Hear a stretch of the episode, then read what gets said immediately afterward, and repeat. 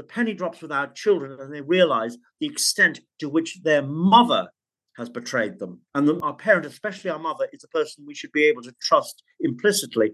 And when they realize how that trust has been betrayed in the most savage and brutal way, that penny, when that penny drops, that is the, the one that is going to give them the punishment that they truly deserve. Yeah!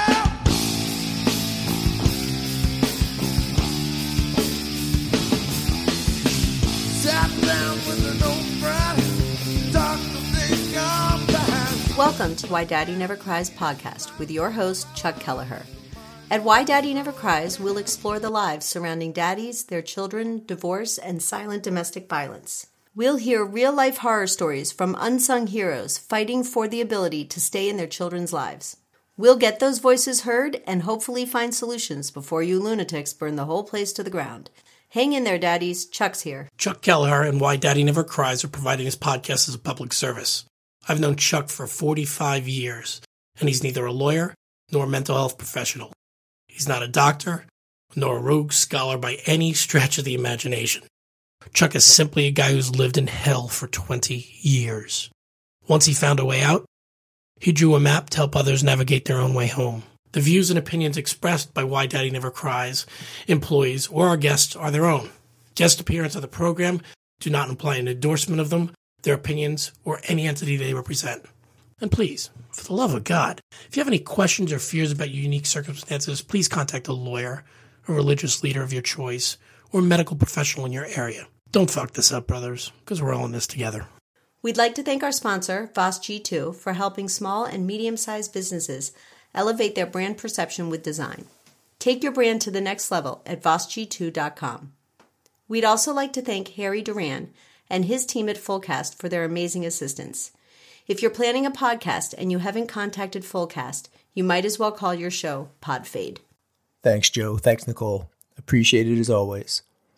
Today we're talking with David, and David is going to give us quite a history lesson, everyone.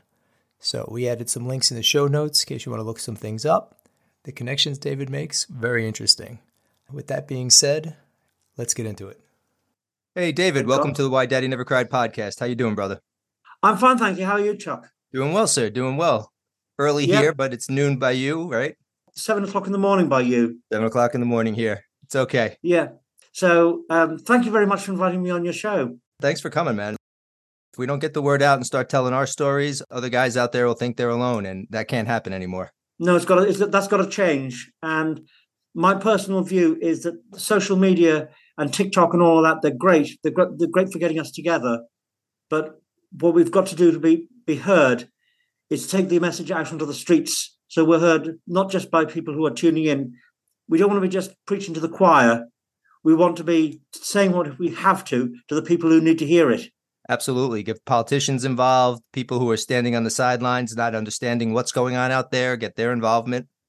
And there's far too many feminists who don't understand what we're going through and they don't appreciate that one by the law of averages, one day it will be their sons, their brothers, their the people that they love, people that they knew as children, that they they sort of danced on their knees and said, "Oh, you're going to be great. You're going to you're going to rule the world one day." And now they're seeing them in the most undescribable pain that you would not wish on your worst enemy. Absolutely. Oh, David, where are we calling home these days? I live in Manchester. In Manchester.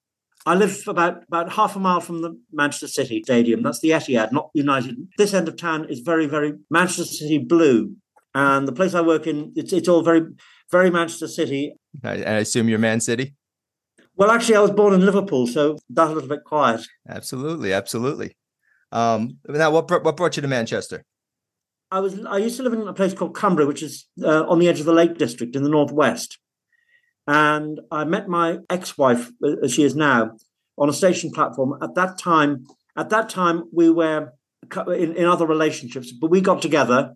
We had three beautiful children together, and then uh, pretty much since COVID, things started to go downhill between us. I was studying a business management degree, and she was supporting us. You know, there's a lot of work involved in doing a degree, uh, which she didn't really understand. And then COVID disrupted everything and I was trying to continue my studies via you know Zoom meetings as you had to back then, but that wasn't working. During that time, I got the job that I'm in now. I'm a security guard, which I love, she wasn't happy with me having a, job title like that. She wanted me to be a manager and I didn't want to, to leave that out. Financially, we doing starting to do really well, but no, she wanted the fancy job title, and everything I did was, you can't do this, you can't understand that because you are just a security guard. And for example, a year ago, my eldest daughter, she had to do a project for a school, which was all about Canterbury Cathedral. And there was three choices write a guidebook, do a floor plan like an architect's blueprint, or build a model of the cathedral. And the choice was pick one of three. And I said, well, we'll, we'll have to do the model because I don't have the means to do a floor plan or put together a guidebook. You know, I didn't have a proper laptop working. So we were doing the model. And she kept complaining that the reason it was taking so long is because I didn't finish university. And I couldn't make her understand that Canterbury Cathedral, as we know it today, took a thousand years to build. We did, it wasn't built in a week. but, you know, to her, I'm a failure. I'm a this, I'm a that because I didn't finish university. But at the time I was studying, she didn't understand the amount of work that's involved in doing a university assignment. She'd say, You've got four questions. Why is it taking you eight weeks to answer them? But to do a, a degree takes a lot of work, as I'm sure you understand. Absolutely. I did night school myself. So, anyway, uh, last August, uh, she took off with the children uh, while I was at work. She left me a, a, WhatsApp message saying, I'm going out with the children. And then the next thing I knew, there were allegations had been made against me. I didn't know what they were until I was served in early September with a thing called a non-molestation order, an ex parte, which is essentially it's a precautionary measure in case the allegations are true. It's not a, verdict of guilty or not guilty. It's a precautionary measure. I don't know if you've got the same sort of thing in America. We call um, them orders of protection so, here. Yeah, something like that. But essentially, um, that's what it is. It's but it has to be fought out in the family court, not criminal court, because it's not cr- a criminal matter. Even though the things that she alleged in there were and are criminal offences. So, thanks to my father taking out a loan, we were able to afford to buy to hire a very very good lawyer called Samara Iqbal. She was a fantastic lawyer, and she was so ethical. She was so professional. And a very nice person indeed. She works for a firm called Aramis Law uh, here in Manchester and I'm saying that because she is a really, really good lawyer. Anyone, yeah, I mean, she's expensive, but you don't expect to buy a, a Rolls Royce for tap tap banger prices. Do you know what I'm saying? You get what absolutely. you pay for. Yeah, absolutely. And she's you get, a really you get what nice, you pay for. You get what you pay for. God bless her. She fought so hard for me. She was professional. And even when in one of the court hearings, my ex-wife's lawyer was being rude to her, she, she wasn't fazed by it. Anyway, one of the allegations made against me during those proceedings was that I'd posed as a police officer, posed as a social worker, gone to my ex's house uh, and rummaged through her things, which wasn't true. I wouldn't have done it anyway. But even though the police said that that wasn't true, a week later she was telling the family court I'd sent fake police to her house. And which, uh, so on the back here would be extremely illegal to do to f- pretend you're an officer. Yeah, but but but anyway, we beat the family court allegations and I was reunited with my, with my my children briefly in March, April time. And then because two of my children said they wanted to live with me, and the eldest wanted to live with the mother at the week, stay with me at the weekend, I wanted to get mediation involved so that I wouldn't have to talk to her directly. And then round two kicked off, which I can't talk about because it's ongoing, an ongoing procedure. Understood. But it, it went very, very badly for me. And so I'm now, now facing round two, which is a lot more serious. But again, I can't discuss it because it's an ongoing process. Are you looking at jail time for this? Potentially. Potentially. Okay. We can leave it at that. Yeah. So in the, I don't know how it works in America, but in this country, the police have to present their their findings to the Crown Prosecution Service, and the Crown Prosecution Service would have to say, yes, this has got a chance of victory, we can take it, or no, you've not done your work properly, take it back. It would go that way. But things being as they are, you know, there's the horrible feeling in the back of my throat uh, of my stomach that I could end up like George Stinney. A young African American boy in the 1940s, he was accused of murdering two little white girls. And he was the youngest person in American history to be executed. And I heard about his story on uh, another channel. The account of his final moments would break your heart because he was actually he was electrocuted in North, I think North Carolina, South Carolina. The story alone is breaking my heart without yeah. the details. Oh my god. Um, I'm I'm horribly mindful of the fact that, for example, you have stories like Emmett Till, and even though the people that was responsible for his death never faced justice. And I think Carolyn Bryant um, only died last April, and you know, even though she admitted she lied in that allegation about him, the Justice Department never prosecuted. Correct. uh, you know, there was, there was never justice for that boy, and so many, so many others like him. When you and I had talked, you were talking about the stakeholder theory and MLK. Is this what brought you? Yes. Well, my, my thinking is that stakeholder theory it involves, for example, when you want to expand an airport, there's so many different groups involved in, in a project like that, and not all of them will be in favor of, of, of a project like that. So if you're going to go ahead with a project of that nature, you've got to look for the common start by looking for the common ground what does everyone agree on and then you can start to to to, to work on the things you disagree on do you know what i'm saying Absolutely. um and in the case of someone like dr martin luther king you know he got behind the bus boycott in in alabama but he achieved what he did without the benefit of social media it wasn't social media that made the bus boycott a, a success it was people protesting with their wallets and saying we're not going to get on these buses Absolutely. um, what I started last Christmas when I first I got a new phone and I found it had TikTok on it, so I started playing around with it. And initially, I was doing things like filming the planes going overhead and reading poetry. And then, round about Christmas, I started doing these kinds of videos, which were a little bit more productive because the first video I ever made, I read it was just on the run up to Remembrance Sunday uh, or in the weeks before it, and I read My Boy Jack by Rudyard Kipling Right. and my ex-wife sent an angry letter via her solicitor saying that I was I was accusing her of drowning the children. On a TikTok video. And my my boy Jack was actually written by Rudyard Kipling for his son who was killed in the First World War. yes. That and and his other poem If, ironically was written for the same son. Two poems that have become very much my my rock and stay in this past year or so since this all kicked off. Uh, I hope I never ever have to experience the loss of a child. We lost my sister a couple of years ago, so I see what my parents went through, and we're all adults. I can't imagine losing a child. Well, the thing of it is that we're in a situation, Chuck, where we are grieving the loss of our children, and sometimes it does feel as though they are dead, even though they don't, they are not. been there. And it's so hard for me not to sort of go to the area where I know they are, because in the normal way, when you when somebody dies, you you go to pay your respect to where their mortal remains are, like a graveyard, or if they're buried at sea, or you go to the seashore, or something like of that nature. But I can't go to where their mortal remains are because I'd be breaching my terms and conditions. Yes, I've been there too. How old are your children? Uh, my eldest has just turned 13 last month. My younger daughter, she will be turning 10. And my son, he turned seven in You got a long way to go, brother. this is the other thing that's so heartbreaking because I am I love my children more than anything in the world, and I'm so so proud of them. But I can't name them. Nor I can't show, show pictures of them Oh, well, that- because obviously to protect them. But I'm not allowed to do that, even though she has done it on her TikTok. And something that really annoyed me was that she posted a video of my younger daughter singing "Fly Me to the Moon." She's got a beautiful voice, and she's a she's a wonderful little girl. Well, not just a little girl; she's she's coming up to ten, but she's an amazing child. And there she is singing "Fly Me to the Moon," better than Sinatra, by the way. and I can't say, "Look at look at my darling little Mills bomb." right. and I can't talk about them by name. I've got to come up with these code names instead, instead of actually saying, "This is my child. This is who she is." And then you've got my, you know, my darling little SGF, which is what I have to call my eldest daughter.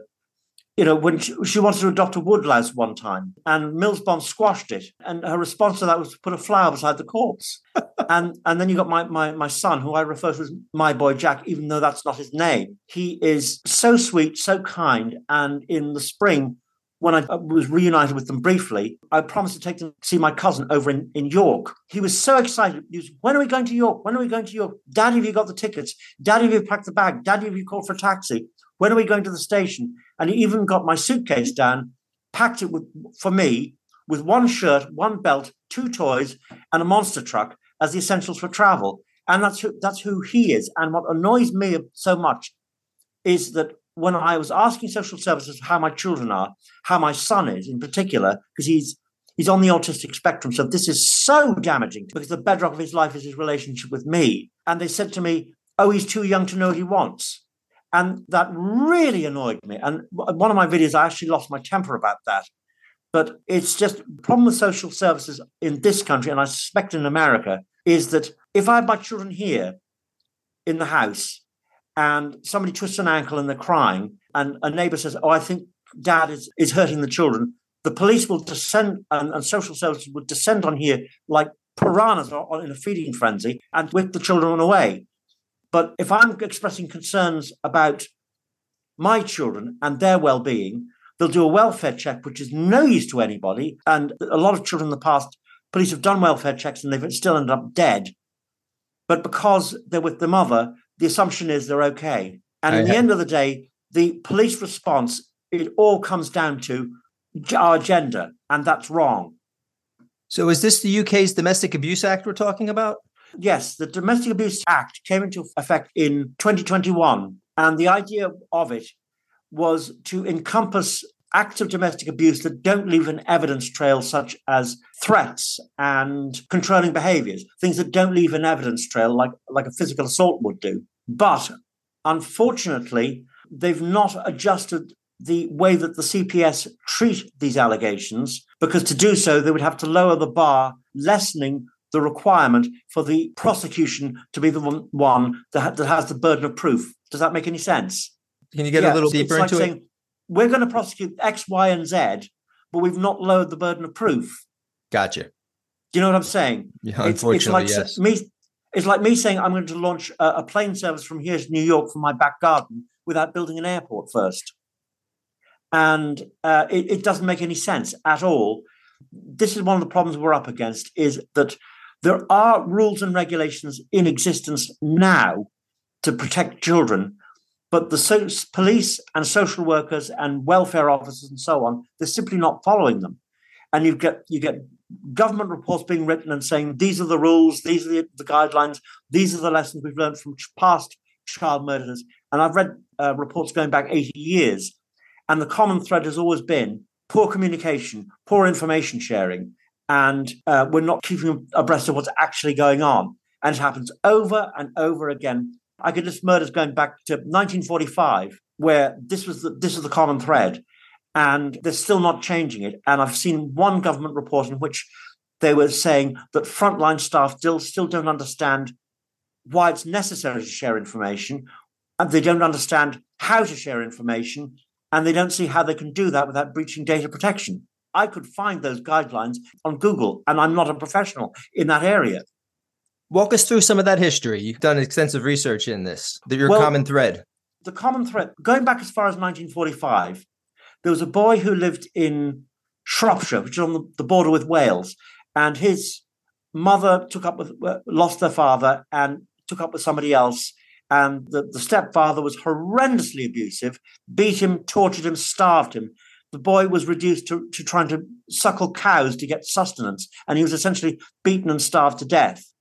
And even though social services at that time, in the last days of, of World War II, were supposed to be checking up on him, they didn't, and he ended up essentially being starved to death. And the finding at the time was they weren't sharing information properly. Now, in 1945, they did not have the same tools for sharing information we, that we have today.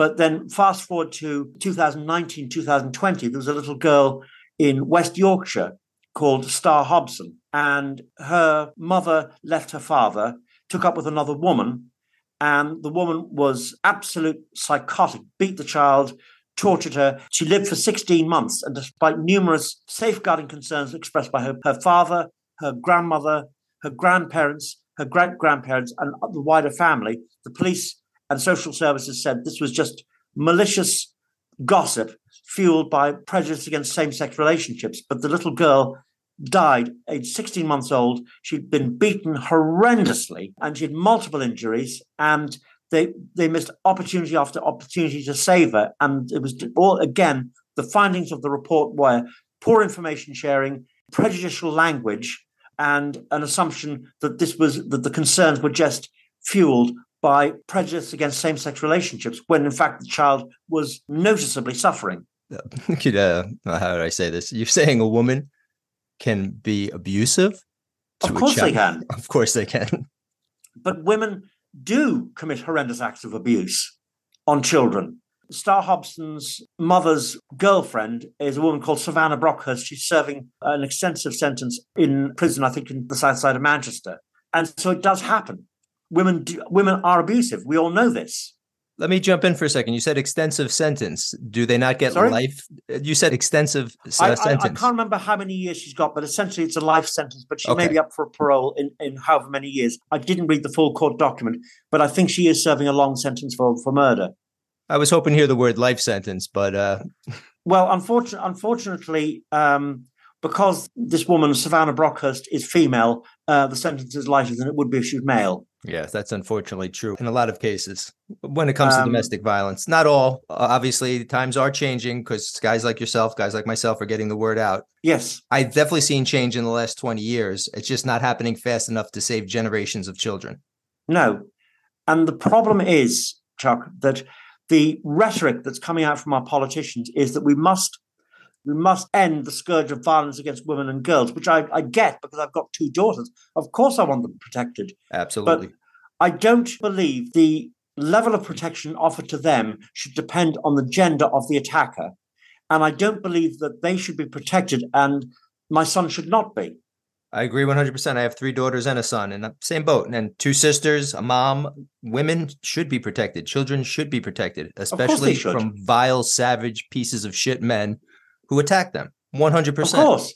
But uh, in the same regard, and we, you know, again, preaching to the choir, unfortunately, when it comes down to, you know, a man being abused, a lot of times it's overlooked. They're told to suck it up. And by the Yeah. time they figure out that it, it's, a, it's a lie, there's no accountability held. And then the Not next group just does the same thing. And even though the women make false allegations and, and swear to them, they are not prosecuted either for perjury or for perverting the course of justice. I agree. This connects the time of peace story. Can you get into that a little bit? Oh yes, there was um, there's a passage in the book of Ecclesiastes where the prophet writes, "There is a time for peace, there is a time for war, there's a time for love, there's a time for hating, there's a time for joy, there's a time for sadness, there's a time for rejoicing, there's a time for mourning." And at the moment, we are in the time of war, but it's not it's not a war that has been preceded by Neville Chamberlain on the wireless um, saying we are therefore forthwith in a war with Germany. This this is a savage war against tyrants who, unlike the Second World War, we're not fighting Hitler or Mussolini. We're fighting the mothers of our children. Unfortunately, too, because as parents, we should be united in, in raising our children. Of course, and even even when a relationship ends, which happens, the the sad thing is that that all too often the hatred for the ex partner takes precedent over the well being of the children. Unfortunately, that's true. Um, and as things stand, our ex partners, our, you know, I'm going to say my ex wife, she and her allies in the social services and the police and so on, they're striding around the world being lauded as heroes when in fact they are the dictators, they are the Hitlers, they are the Saddam Husseins, they are the Mussolinis. And the one comfort we can draw from that is that those men came to an ignominious end. Saddam Hussein during the first Gulf War, striding around the place as the war hero, even though he had very little combat experience. And you think about what he was like at the end of his life. Big difference. Yeah, and you know he did not have the state funeral he might have expected when he was um, invading Kuwait. I think one of the unfortunate parts with that, and being 20 years removed now, uh, or 20 years through this, uh, I'd be able to come to a, a more peaceful place. And I know Hmm. when you're uh, just starting out on this journey, how do I phrase this? You maybe hope for the demise of your partner just to make it end. But unlike unlike the the Mussolinis, the Hitlers, as you grow, you don't want your partner to suffer because it only hurts your kids. Because your kids still will love their mom. Your kids will still Mm. love their dad, especially when you have a partner who's not trying to change them or chase them away from the other partner. So in the beginning, you're going to definitely want to see the demise of your ex. It's Yes, it's human nature. But if you can hold out long enough, we were talking earlier, you know, unfortunately, a lot of guys don't hold out. They snap. Not a lot. Yeah. Some guys. There's because there are a lot of guys going through this. I want to actually rephrase and, and retract that statement. Not a lot of guys snap. A lot of guys keep it together and maintain and and do the best they can to keep their families together. The few who snap are the ones who give the rest of us the bad name. It's not even we're getting a bad name because they snapped we're getting a bad name because they were abused to the point of no return. yes, exactly. I think, speaking of myself, Chuck, what I would like to see for my ex partner and for all these other women who are doing what they're doing is not physical harm.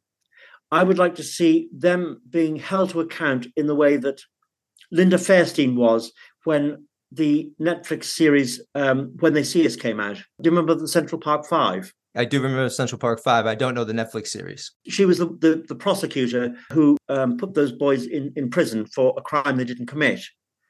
And about four years ago, Ava DuVernay, she's a friend of, of Oprah Winfrey, she penned this this uh, miniseries on Netflix. When they see it, it was about that story and about their journey from what happened to them to you know their exoneration and you know they got their payout, which was kind of a sham because the city of New York said there's no admission of fault. But when that series came out, Linda Fairstein, she went from being the hero and the champion of women's rights she had a rapid fall from grace. She lost her, her book deals. The bookstores wouldn't keep her books. The charity she was patron of didn't want to know her. And, and she had a rapid fall from grace. And I think that is a far more effective punishment than even jail or physical harm. Because when that happens, the penny drops with our children and they realize the extent to which their mother has betrayed them. And the, our parent, especially our mother, is the person we should be able to trust implicitly and when they realize how that trust has been betrayed in the most savage and brutal way, that penny, when that penny drops, that is the, the one that is going to give them the punishment that they truly deserve. And it's going to be done in a way that no jail sentence or physical harm could achieve. Because physical harm, if you kill somebody, however much an idiot they were in lifetime, their lifetime, they're lauded as a martyr when they're dead. But to shame them when they're alive and to hold them accountable when they're alive and hold them accountable to their children. And when they have to beg their children for forgiveness, that's the punishment that I want to see. I uh, I can I can empathize 100%. I started very young with my daughters. I told them I'll never lie to you because of that exact scenario. I wanted them to know that every word that came, and sometimes it was hard. Christmas, when that, that question was asked, couldn't lie to them. And again, I have daughters who potentially could have been estranged from me, but we have a relationship now. And again, why I've taken up the saber to help other guys keep their kids in their lives. Thank God for you. And I'm, again, I am so, so gr- grateful and honored that you, you in America have heard of me and have given me this, this chance to come on your show and, and speak. So I'm, I'm truly grateful and very honored to, to, to, to be here. And I'm very, th- I'm, thank you very much for this. Thank you so much for sharing your story. I appreciate it. Well, I was just watching your recently released TikTok video. First of all, uh, tell us your channel so people can find you. It's called New Ashton Crew Member.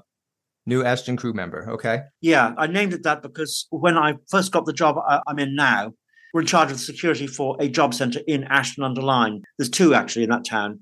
And when myself and my colleagues took over the building and we got ourselves set up, my friend Frankie said we should be the Ashton crew. And so we, we put ourselves in, in our WhatsApp group so we could contact each other, uh, phone each other and chat online, you know, whatever. Mm-hmm. And so he, Frankie called us the Ashton crew. So uh, that's why I got that. That's where I got the name from. That's cool. I'm, I'm singularly blessed. The job that I work in it's a, a, lovely place to work. I'm surrounded by people who are my, my closest and most trusted friends, and they have seen me when I was at my worst and my lowest, and they've seen me cry my eyes out because somebody outside the building was singing Bohemian Rhapsody, and my eldest daughter was a big is a big Queen fan, right?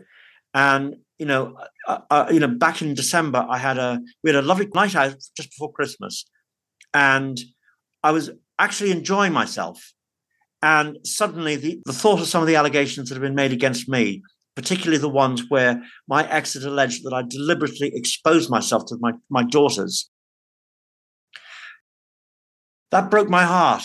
And I, I, I, I collapsed in the, on the streets to the extent that I could not have found my way from the place, the pub that we were in to the tram stop, which was barely 100 meters away. And the idea that I would do something like that to any child, let alone my daughters, was so was and is so abhorrent, and it grieves me and breaks my heart to think that I know you don't swear on the Bible these days in when you sign a court document, but it breaks my heart to, to realize that if my ex-wife had been asked to swear on a Bible, she would have taken the Bible in her hand and, God fearing Christian though she claims to be, she would have sworn before a court and Almighty God Himself that that was a, a true statement of facts.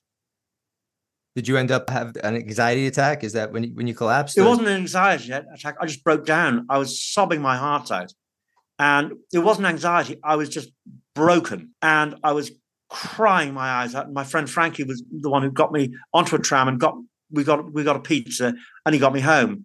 But if it wasn't for Frankie, I wouldn't have known where. I, I hardly even knew what was the road and what was the footpath. I could have walked out under a car. Shout out, Frankie. Good looking out for your brother. You know, um, and then you know, my team leader uh, is a guy called Mike. He's he's a, a really really decent guy. And then we work. Uh, one of the other guards, her name is Roberta.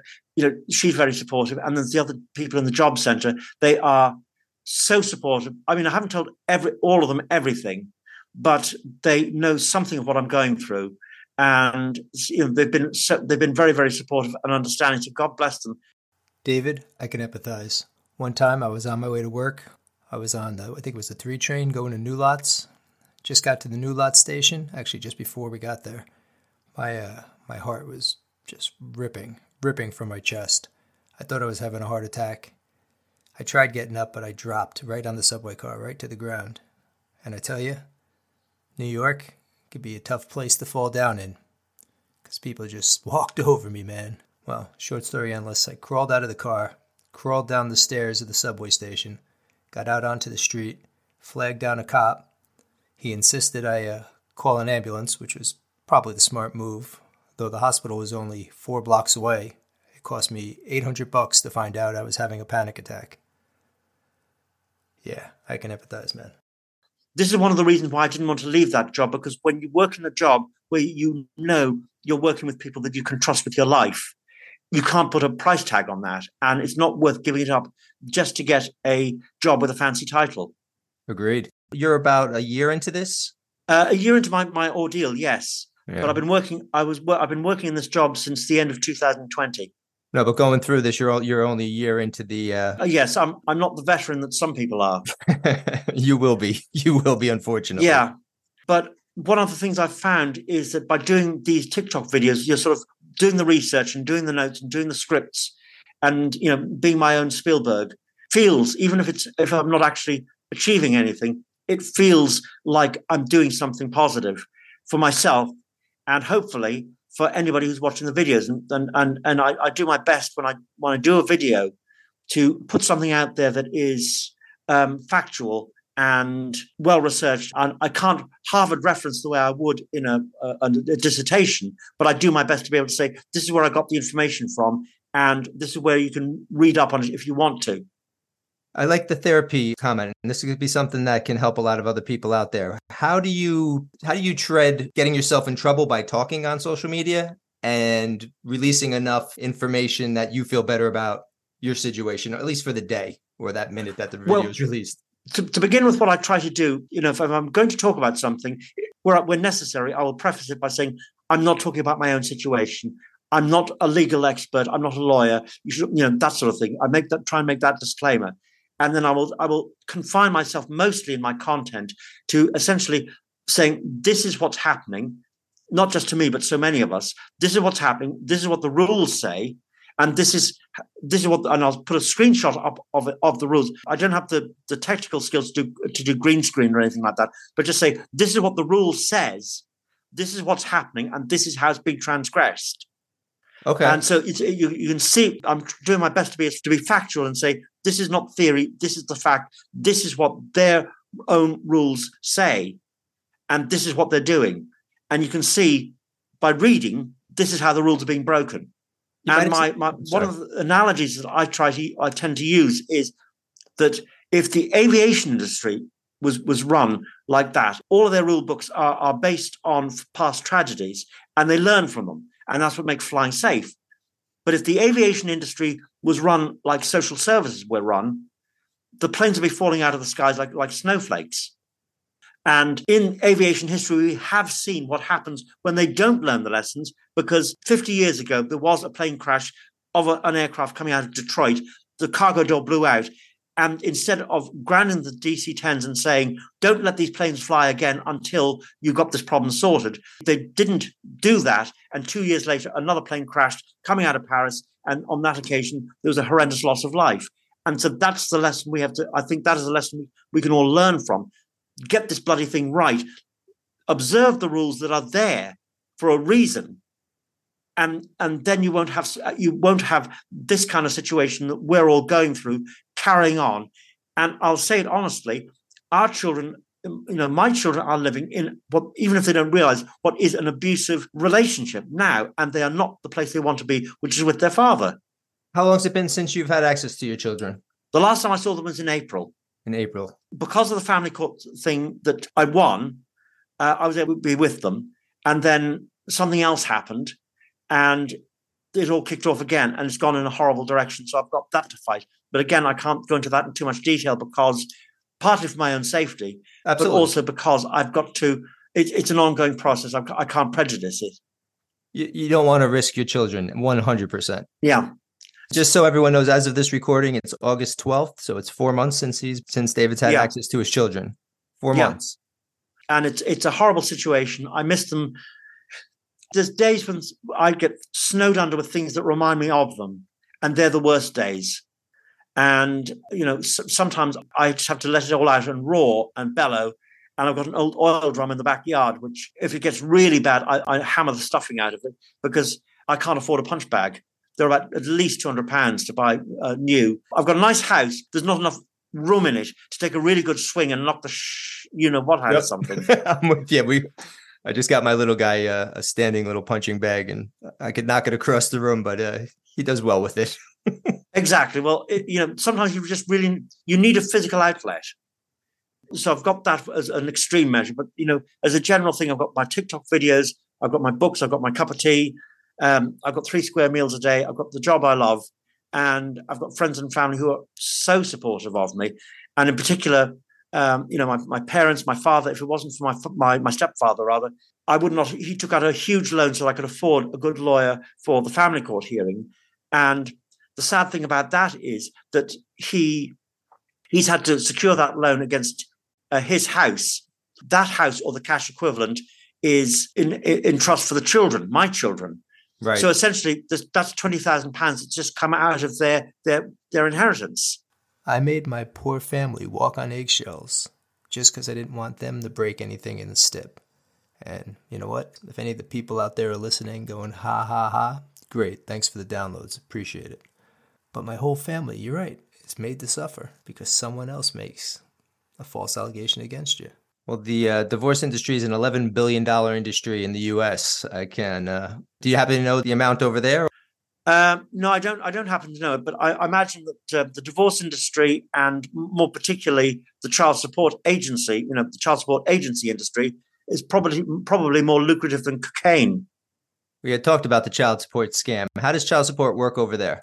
Well, this is one of the big problems. The amount of, of money fathers are expected to pay is a percentage of your gross take home pay, not your not your pay after tax and deductions, but before deductions. You can be expected to pay up to 19% of your gross salary, which is before deductions, and it doesn't take into account living expenses, you know, you know your rent, your mortgage, your local government tax, your food and uh, utilities, not even luxuries like holidays or, or, anything like that, but just the essentials of life. And that's 19.5% for one child? up no it's it's um, depending on how many children you can pay up to 19 up to 19% of your gross salary so child support here this child support percentage of the combined parental income combined parental income is the key words 17% for one child 25 for two 29 for three 31 for four something like no less than 35 for five kids and again that's 35% of the combined family income now, when you're in these kind of relationships where you can't even be around your ex, how are you supposed to know if they're making money? Well, if you try to find out now, you're snooping. But if they're hiding their job, are they just scared of you? Or maybe that's just the modern day entrepreneur. And is that is that is that before before deductions? Some taxes are taken out, but not all. Social Security yeah. is not. And I, I'd have to look at it again. And be honest with you, when it came down to child support, I did an episode on it. I took the position of thinking of my ex as a glorified babysitter. I'm paying twenty five thousand dollars a year wow. to not see my children. Yeah. You got to wrap your head around it somehow to keep your own sanities. So I, I stopped well, looking at the child support laws and just kept paying. Uh, yeah, uh, it's a big scam because in in my case, my ex-wife, she was she's Congolese, and the visa that she was granted to, to stay in this country, she was already in this country when I met her, but the visa is granted on the basis of her being the mother of three British-born children. And as a, a, Congolese national, she would not be entitled to things like state benefits, council housing, uh, that sort of thing. However, because she has made an allegation of domestic abuse, she's circumnavigated that barrier and she's got the same now got the same entitlement to benefits as if she was born in Manchester. So had you just divorced amicably, no, she'd have no benefits. Had, yeah, had we divorced amicably, um, she we would have gone our separate ways, and, and that would have been that. But she she took this option. If you look at the evidence, it's inescapable. She's taken this option and made these allegations so she can get a council house, benefits, and all the rest of it, just so she can get money. And doing so, she's, she's pulled the children off on this ridiculous cockeyed Von Trapp family experience, bouncing them around Manchester, claiming, uh, swearing blind that I'm stalking her, that I'm, I'm trailing her home. And what makes it all the more ridiculous is if the police, if I'd done something like that, I'd be in trouble with the law. But if the police had actually come to me or come to my employer and said, Can we see his worksheets? You know, my mm-hmm. timesheets, they'd have known that I was in work all of this time. And I couldn't I couldn't have done it even if I'd had a mind to. Guilty until proven innocent.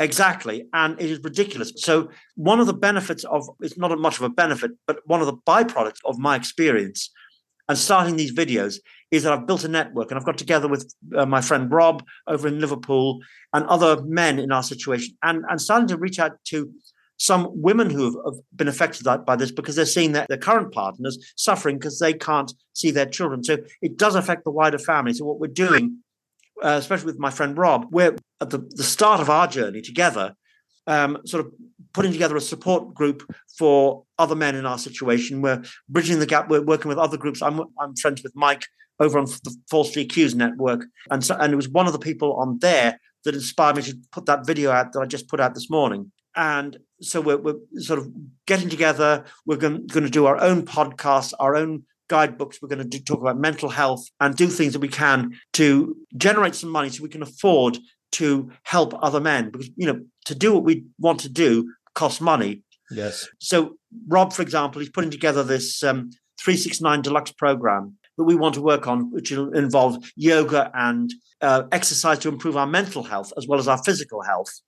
And it's not a judgment on people who want to take a drink or have a cigarette, but it's ways to improve our, men, our mental and physical health through improved diet, yoga, breathing exercises, and to sort of cope with the stress and storm of what we're going through so we can take that deep breath so that we can continue this fight because you can't fight if you can't walk.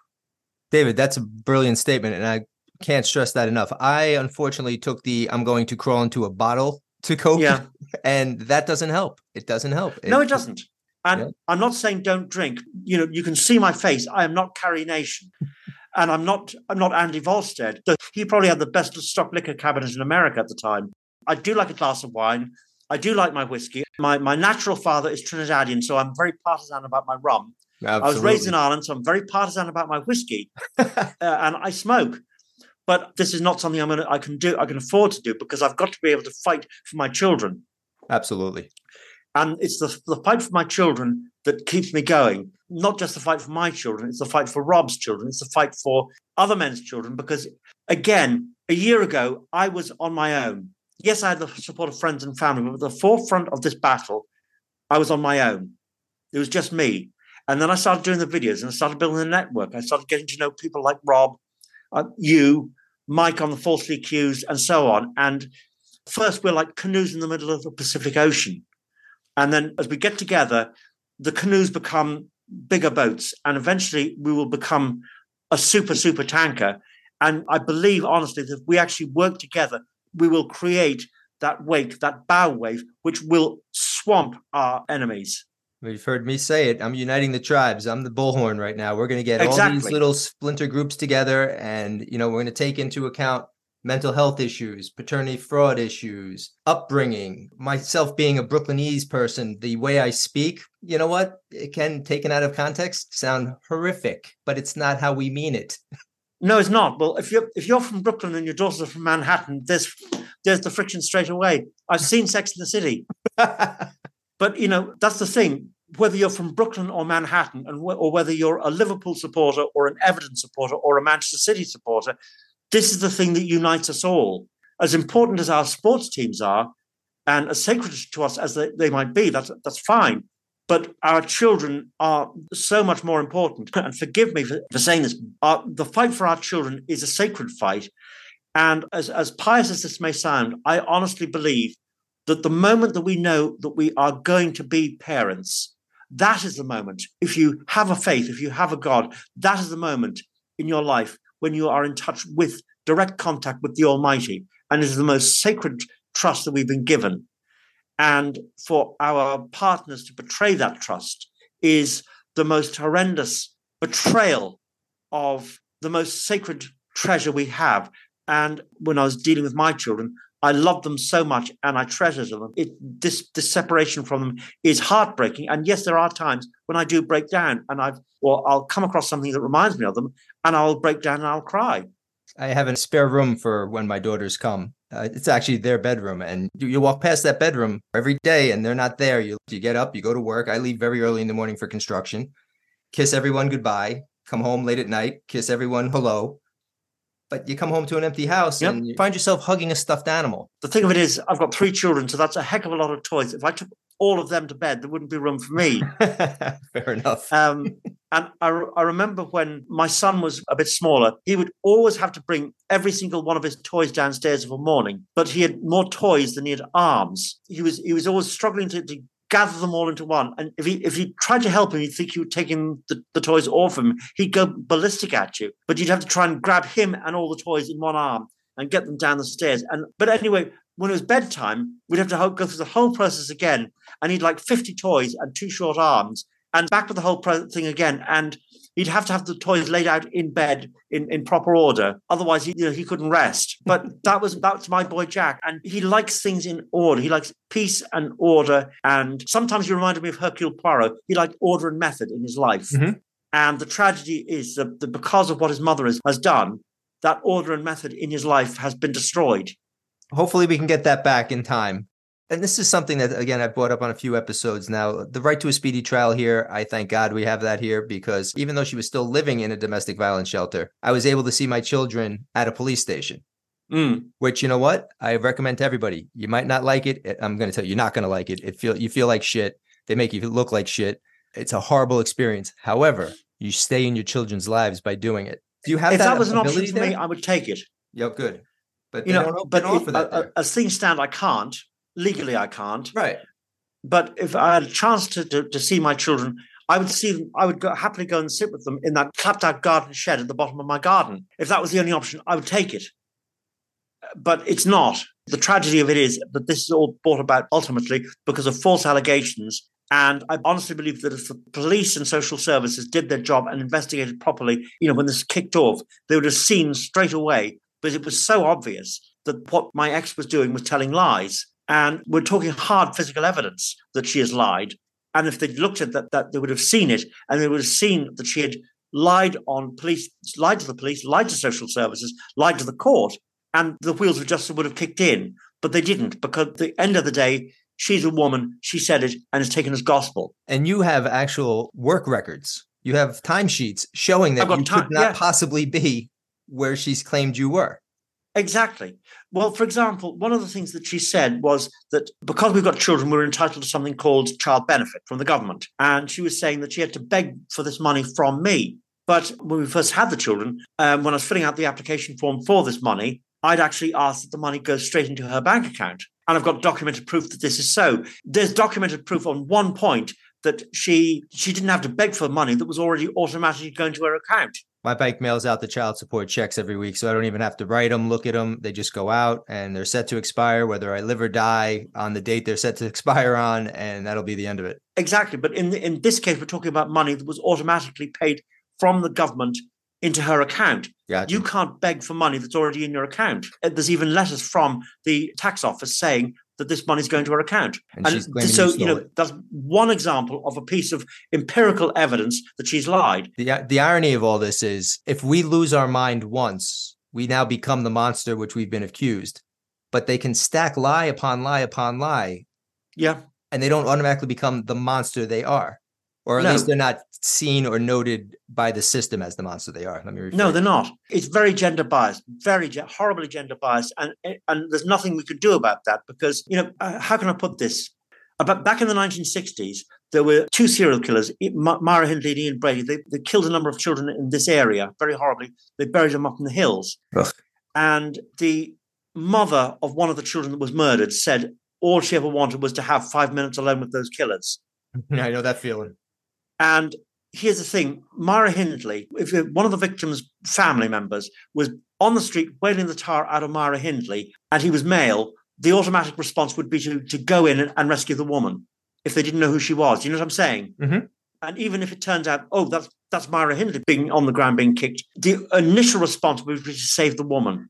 One of my best friends, uh, he's my brother. He's Jamaican. Mm. People would, when we were kids, people would cross the street to avoid him because Mm, he looks mean. But I tell you, he's the gentlest soul in the world. mm, He, now he had an abusive uh, girlfriend. He's holding his bag and he was leaving her. He was like, "I'm done with this. I'm not dealing dealing with you anymore." He's on the street and she's grabbing his bag and she's pulling on it, yelling, "No, no!" because she wanted him to stay. Two cops came and beat the hell out of him because they Yeah. thought he was stealing her bag without asking any questions. Yeah, I know. In our situation, this is something that I'm learning from watching. There's a channel called the African Diaspora News Channel. It's run by a guy in Houston called Philip Scott, and he's highlighting these these issues, how they affect African Americans. African Americans not being able to cash a check, not being able to buy a piece of designer clothing without having without having the police called on them. You know, six or seven years ago, that barbecue Becky calling the police on a group of, of African Americans just having a barbecue in a in an area of a park that was set aside for barbecues. Right. You know, what was that? and you having three children who are half black, you can definitely Yeah. empathize with this this fight. Well, it, it's not. It's not even about. In, in, in their case, it's, it is about skin color. In in our situation, it's because of our gender. Oh, that we are assumed to be the monsters. We are assumed to be the Ted Bundys, and nobody can envisage the possibility that our women are the actual monsters. And my belief is that for a man to get away with doing what the, the women are doing, we have to be the ones who have the money and the ability to hire the best lawyers, the best counsel, the best barristers to be able to get the first punch in, so to speak. And it's only then that a man can get away with what the women are doing so often now. I may be wrong, but that's my impression. The money feeds the beast in the industry. If I had the money, I'd have custody of my children's hands down, just with the number of lies that were told. I mean, and they're easily to prove lies, like yourself. If you had the money, it's amazing what can happen if you're rich. If I had Oprah Winfrey's money, this would be all over in, in a heart, heartbeat. But I think if I'd probably have her lawyers turning up at my my front door saying, "Where's Oprah Winfrey's money?"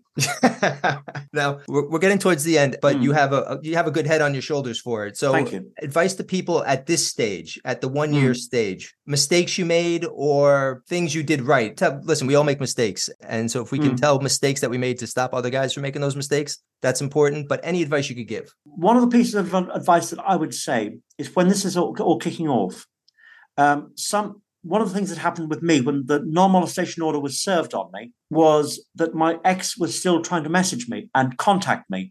Save those screenshots of the phone calls, the WhatsApp messages, whatever. Record the WhatsApp messages and put them into your evidence bundle. But if the, the biggest piece of advice I would give is if your ex tries to contact you and says, call me back, don't do it.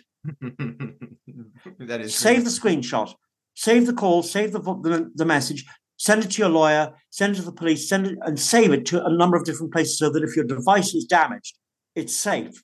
That evidence is, is always safe. But that's the biggest one I would give. And the other thing is rely on your friends and family and loved ones for help. It's easy to make mistakes. One of the mistakes I made was I nearly went too close to the, the school that the children go to, um, but it was done in a sea of grief. Don't do that. Don't give them the even the, the smallest opportunity to turn around and say, You've broken the law. We do not have the luxury of making mistakes. We will make mistakes, but for the love of, I was nearly going to say another a rude word there. For the love of God, don't. Call, fall back on your family, fall back on your friends, come to networks like us, because the odds are, even if you're the most rampant feminist in the world, the odds are that one of these days it'll be your son, your brother, your nephew, the child that you bounced on your knee and said was going to be wonderful, even when you were changing his nappy, is now in the most indescribable pain. And my advice would be, is keep your head, do the best you can, have your faith, have your cup of tea, have your cigarette, have your glass of wine if you if you need it, and your or your oil drum. Make use of those things, and it's it's organisations like us, regardless of your gender or your sexual persuasion, it's organizations like ours and groups like ours that will be here for you. And that's my advice. Beautiful advice, brother. And if I could just add to that, is we're going to find out in tomorrow's episode, Third Arrest the Charm, John's story. When you're scrolling through your texts, put your phone on airplane mode. If you accidentally like the text or thumbs up it by accident, it goes immediately to their phone and you've now contacted them. That's tomorrow's episode. Well, and, thank uh, you again, Chuck. David, thank you so much for sharing your story. I appreciate it. And keep doing what you're doing, brother. Bless you. Thank you again, Chuck. and, you, and um, uh, go and have some breakfast. You t- go have your lunch. Talk to you soon, man. I will. Take care. Godspeed, man. We must get our voices out there. Send us your stories to Why Daddy Never Cries at Gmail or Why Daddy Never Cries on Facebook. Remember, this is a daily and sometimes hourly struggle. So follow us on Daddy Never Cries at Twitter and Why Daddy Never Cries on Instagram and let your voice be heard. Let's end the fatherless children syndrome that's plaguing this world. You can't change what happened to you, brothers. So figure out how to make it work for you and your children. When life gave me lemons, I said to hell with a glass. I'm making an international lemonade franchise. So until next time, take a deep breath. You've got this, Daddy.